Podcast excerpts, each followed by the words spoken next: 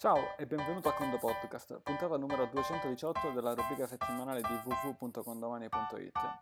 Questa è la puntata che non del 26 agosto, ma effettivamente la sto registrando un attimo dopo la puntata del 19 agosto, quindi sono ancora a mare. Personalmente, non so voi ora dove siete, dove sarò io in effetti quando questa puntata andrà in onda, ma la registriamo. E ne ho parlato velocemente scorsa puntata di come una elettronica può essere trasformata in un certo senso in una spesa personale, con la soluzione classica di fare una terna di movimento, movimento in ingresso come fattura elettronica, movimento in uscita nel movimento di gestione e poi un'altra spesa come spesa personale. Gli approfondimenti nella puntata numero 217 che derivava poi effettivamente dal question time del 6 agosto 2019 ed è il riassunto della puntata numero 216. Vabbè, vai su www.quandopodcast.it, ascoltati le ultime cose se non lo hai già fatto. Questo è il consiglio di Antonio per te. Allora, uh, c'era questo fornitore Bruno che mandava una fattura elettronica di 100 euro al condominio. E qual è la seconda opzione? Che non è detto che tu debba usare, però è una seconda opzione che va spiegata bene. Eh, se tu non vuoi utilizzare eh, lo stratagemma delle spese personali. Devi eh, per poter addebitare un movimento di gestione a una singola persona è molto semplice, come seconda opzione. Co- come fai ad addebitare un movimento ad una unità? Vediamo come sono legati. I movimenti vengono legati ai sottoconti che sono legati ai conti. Quello che ci interessa è il sottoconto. Ah, apro e chiudo parentesi. Non usare conti senza sottoconti, è brutto, è brutto. Quindi i movimenti sono legati ai sottoconti. I sottoconti a chi sono legati? Ad una o più tabelle millesimali, le quali tramite meccanismo proprietario conduttorio usufrutto leasing vengono legati alle unità e le unità sono legate ai proprietari, ai conduttori, usufruttari a chi possiede il leasing, per semplicità proprietari e conduttori. A quali? A quelli attuali, quelli passati, poi dipende sostanzialmente se il sottoconto è soggetto presente proporzionale al tempo. Per semplicità, quindi un movimento viene legato a un sottoconto che viene legato ad una tabella millesimale, che viene legato ad una unità, che viene legato ad una persona. E allora dov'è il trucco senza usare le spese personali? Il trucco sta nel modificare, nel creare apposita tabella millesimale. Chiamiamo una tabella millesimale che possiamo chiamare spesa personale ciccio, oppure ciccio, se il condominio è ciccio, come vuoi tu, usa una nomenclatura che se poi questo stratagemma usi più volte sia sempre la stessa nomenclatura. Non utilizzare a volte spesa personale ciccio, un'altra volta sp, pers, sp, pers, spesa personale ciccio. Usa sempre la stessa nomenclatura, bisogna essere ordinati a livello informatico. Poi su carta io non lo sono, ma a livello informatico sì. Belli, chiari, precisi. I condomini devono capire, sono i tuoi clienti. Quindi spesa personale Ciccio. E quanti millesimi diamo a Ciccio? Due ipotesi. Immaginiamo che person- che Ciccio abbia solo una unità. Gli possiamo dare un millesimo, mille millesimi. Gli possiamo dare anche qual, qual è il tuo giocatore preferito. Non so, che numero di maglia ha. Ecco, puoi mettere anche quel millesimo lì. Tanto non serve assolutamente a nulla. Perché? Perché se c'è solo quell'unità nella tabella millesimale, quanti millesimi siano siano, hai una spesa di 100 euro da dividere per tot millesimi, a lui quanto fa 100 diviso tot millesimi? Fa un certo valore, moltiplicato per il numero di millesimi totali, fa sempre 100. Cioè se il numero di millesimi è x, 100 diviso x per x fa 100. Beh, se il concetto è difficile, bisogna tornare alle scuole medie. Comunque, 100 è la spesa. Indipendentemente dai millesimi, siccome Ciccio è l'unico nella tabella, tutto quanto va a lui. Poi ci sono software, anzi chiamiamoli software ricchi, tale per cui se le tabelle millesimali non fanno mille, vanno in bug, vanno in errore, ci sono tre più famosi che succedono queste cose, barzellette. Eh, sono fatti male, che ci possiamo fare? Tu stai usando condomani, quindi questo problema non ce l'hai. No, non voglio essere spocchioso, però, insomma, vabbè. Eh, però Qual è il caso in cui effettivamente non è corretto mettere un numero a caso? Beh, un numero del tuo giocatore preferito non lo metterei, a meno che magari non sia, non so, un portiere, quindi che è uno, o che quindi abbia la maglia numero uno. Valore, l'altro valore corretto, e qui faccio il caso di due unità, e poi magari te lo riporti anche su un'unità, è che magari questa spesa lui la deve ripartire in maniera proporzionale fra le sue due unità l'unità al terzo piano e l'unità al quarto piano, oppure l'unità al terzo piano e il garage. Questa è una spesa che tendenzialmente andrebbe secondo tabella generale, se la dovessero pagare tutti, e lui ha 50 millesimi al terzo piano e 5 millesimi nel garage. Allora il consiglio è, tu dici in effetti 5 su 50 è un decimo, quindi potrei mettere 1 al garage e 10 all'appartamento. Corretto, perfetto. Ma a questo punto ti dico, metti 5 al garage e 50 all'appartamento. Quindi il totale fa 55. Chi se ne frega che non fa come prima 1, 10, cioè 1 più 10, 11. Così eviti anche di farti dei calcoli, anche perché quando vai a fare delle divisioni, delle moltiplicazioni, poi i numeri, insomma, non è che sono perfetti, cioè sì, i numeri sono perfetti, però diciamo, eh, i numeri dopo la virgola potrebbero diventare tanti, se non, se non che infiniti, e quindi è corretto andare a mettere il valore che effettivamente hai nelle tabelle. E tu dici, ma chi se ne frega, io gli addebito tutto quanto all'appartamento. Sì, va bene, potrebbe essere assolutamente un caso. E, e quindi lo, lo addebiti tutto quanto lì. Però questo era il caso appunto in cui volevi effettivamente voler dividere questa spesa su due unità perché magari è una spesa proporzionale al tempo, poi questa casa sappiamo che la vendiamo, passa di conduttore, bla bla bla e così insomma andiamo ad addebitare pure a qualcun altro, è una piccola cattiveria, però insomma anche per fare le cose giuste, quella la spesa va divisa per le sue unità, mettiamo tutte e due le sue unità, ma tanto che ci frega, è solamente un attimo che facciamo questa modifica. Tra l'altro possiamo anche farla successivamente, ti spiego se mi ricordo dopo perché. Dai, te lo spiego adesso, però qua stiamo aprendo un po' troppe parentesi. Tu quando un movimento lo assoggi ad una, a un sottoconto è fisso. Sottoconto lo assoggi ad una tabella, hai fissato la cosa, la tabella è associata a delle unità.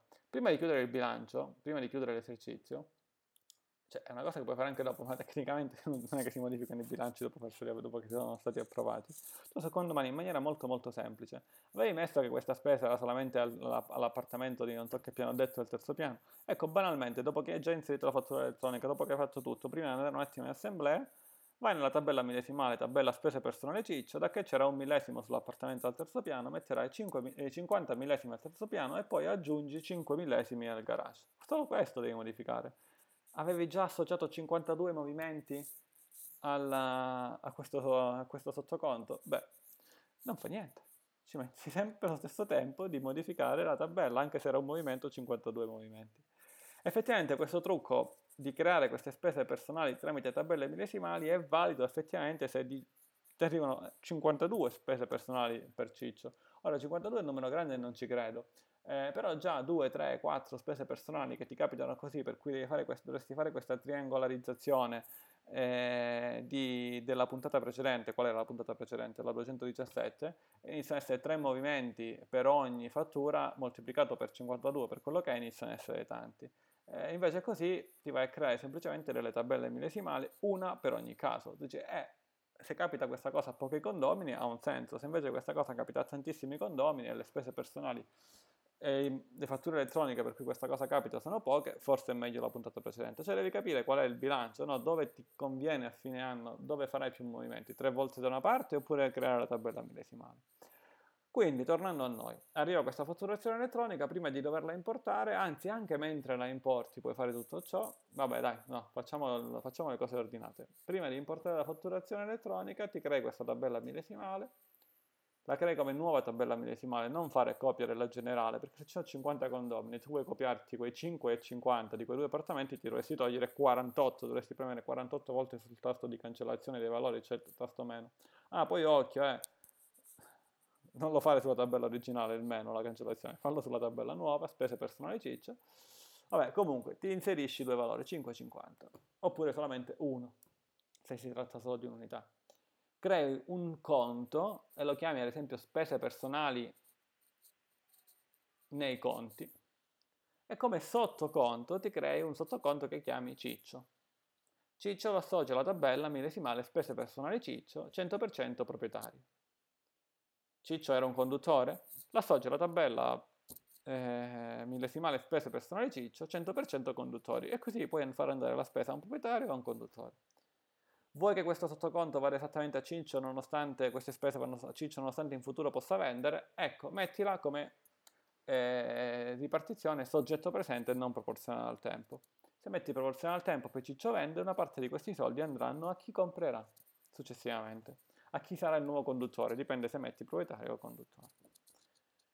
Ovviamente se metti conduttore, Ciccio è un conduttore, deve essere Ciccio nelle unità come conduttore, eh?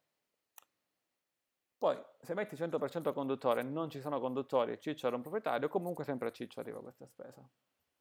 Stiamo facendo una spiegazione proprio di tutti i massimi sistemi di contabilità condomani, cioè condominiale. Quindi importi questa spesa per questo movimento di gestione dalla, dalle fatture elettroniche, e qui come la scorsa puntata, ma se non si tratta di una fattura elettronica il discorso è identico, devi crearla a manozza, a manina, ti metti là e crei il movimento. Oppure, eh sì, è una fattura elettronica ma non ho comprato il pacchetto, mettila a mano, che ci possiamo fare? Eh, oppure fatti attivare il pacchetto. La crei e lo associ a questo sottoconto, lo associ al conto delle spese personali nei conti e poi inserisci questo sottoconto. Tra l'altro questa idea, come ti dicevo due puntate fa, ci è venuta in mente nel question time, cioè fino a prima del 6 agosto a me personalmente, forse sì, era venuto in mente, ma non l'avevo mai trattato in nessuna discussione. Eh, quindi è stato carino il question time perché da lì nasco, nasce poi effettivamente questa, questa strategia che magari da domani molti di voi utilizzeranno, magari stavano già utilizzando. Anzi, se hai delle strategie che non sono state mai presentate, se vuoi, mandaci un'email a info.condomani.it ne parliamo assieme, ne discutiamo, ti intervistiamo, metterai la tua voce se ti va o semplicemente eh, ne parliamo in maniera offline e poi ci facciamo una puntatina al conto podcast. Condividiamo quindi. Quindi questa spesa personale la carichi così come ti ho detto. Come movimento di gestione associato a una tabella millesimale associata a che cosa? Ad una o poche unità. E finisce qua la partita. Quindi scegli tu puntata 218, puntata 217 in base alla casistica, in base a quante, passami il termine, fatture elettroniche di spese personali ci sono. Sono più i condomini o sono più i movimenti per lo stesso condomino? Più i movimenti per lo stesso condomino fai questa puntata di adesso. Un singolo movimento per eh, tanti condomini è meglio una spesa personale. Comunque bilancerai tu il caso. Occhio, in questo caso di questa puntata, cosa ti cambia? A bilancio consuntivo avrai una colonna per ogni tabella millesimale creata che abbia associato almeno un movimento di gestione. Cioè, se tu mi crei 50 tabelle millesimali che sono associate ai conti, ma poi non ci sono effettivamente spese, queste non ti vanno ad occupare spazio, non dovrebbero occuparti spazio. Però se poi appunto ci hai creato tre tabelle millesimali e ognuno di questi è associato delle spese, avrai tre colonne in più nei tuoi bilanci. Bilancio, tabella di riparto, bilancio consuntivo, una grafica unità, unità anagrafica. Tre colonne in più. Vada bene questa cosa. Vuoi evitare che ci siano delle colonne in più? Banalmente puoi fare tutto questo in un esercizio straordinario che poi chiudi e avrai solamente una colonna riportata. Eh, magari di questo possiamo approfondire una prossima puntata, dai. Di questo possiamo approfondire una prossima puntata. Cosa succede? Come, perché utilizzare un esercizio straordinario per fare tutto?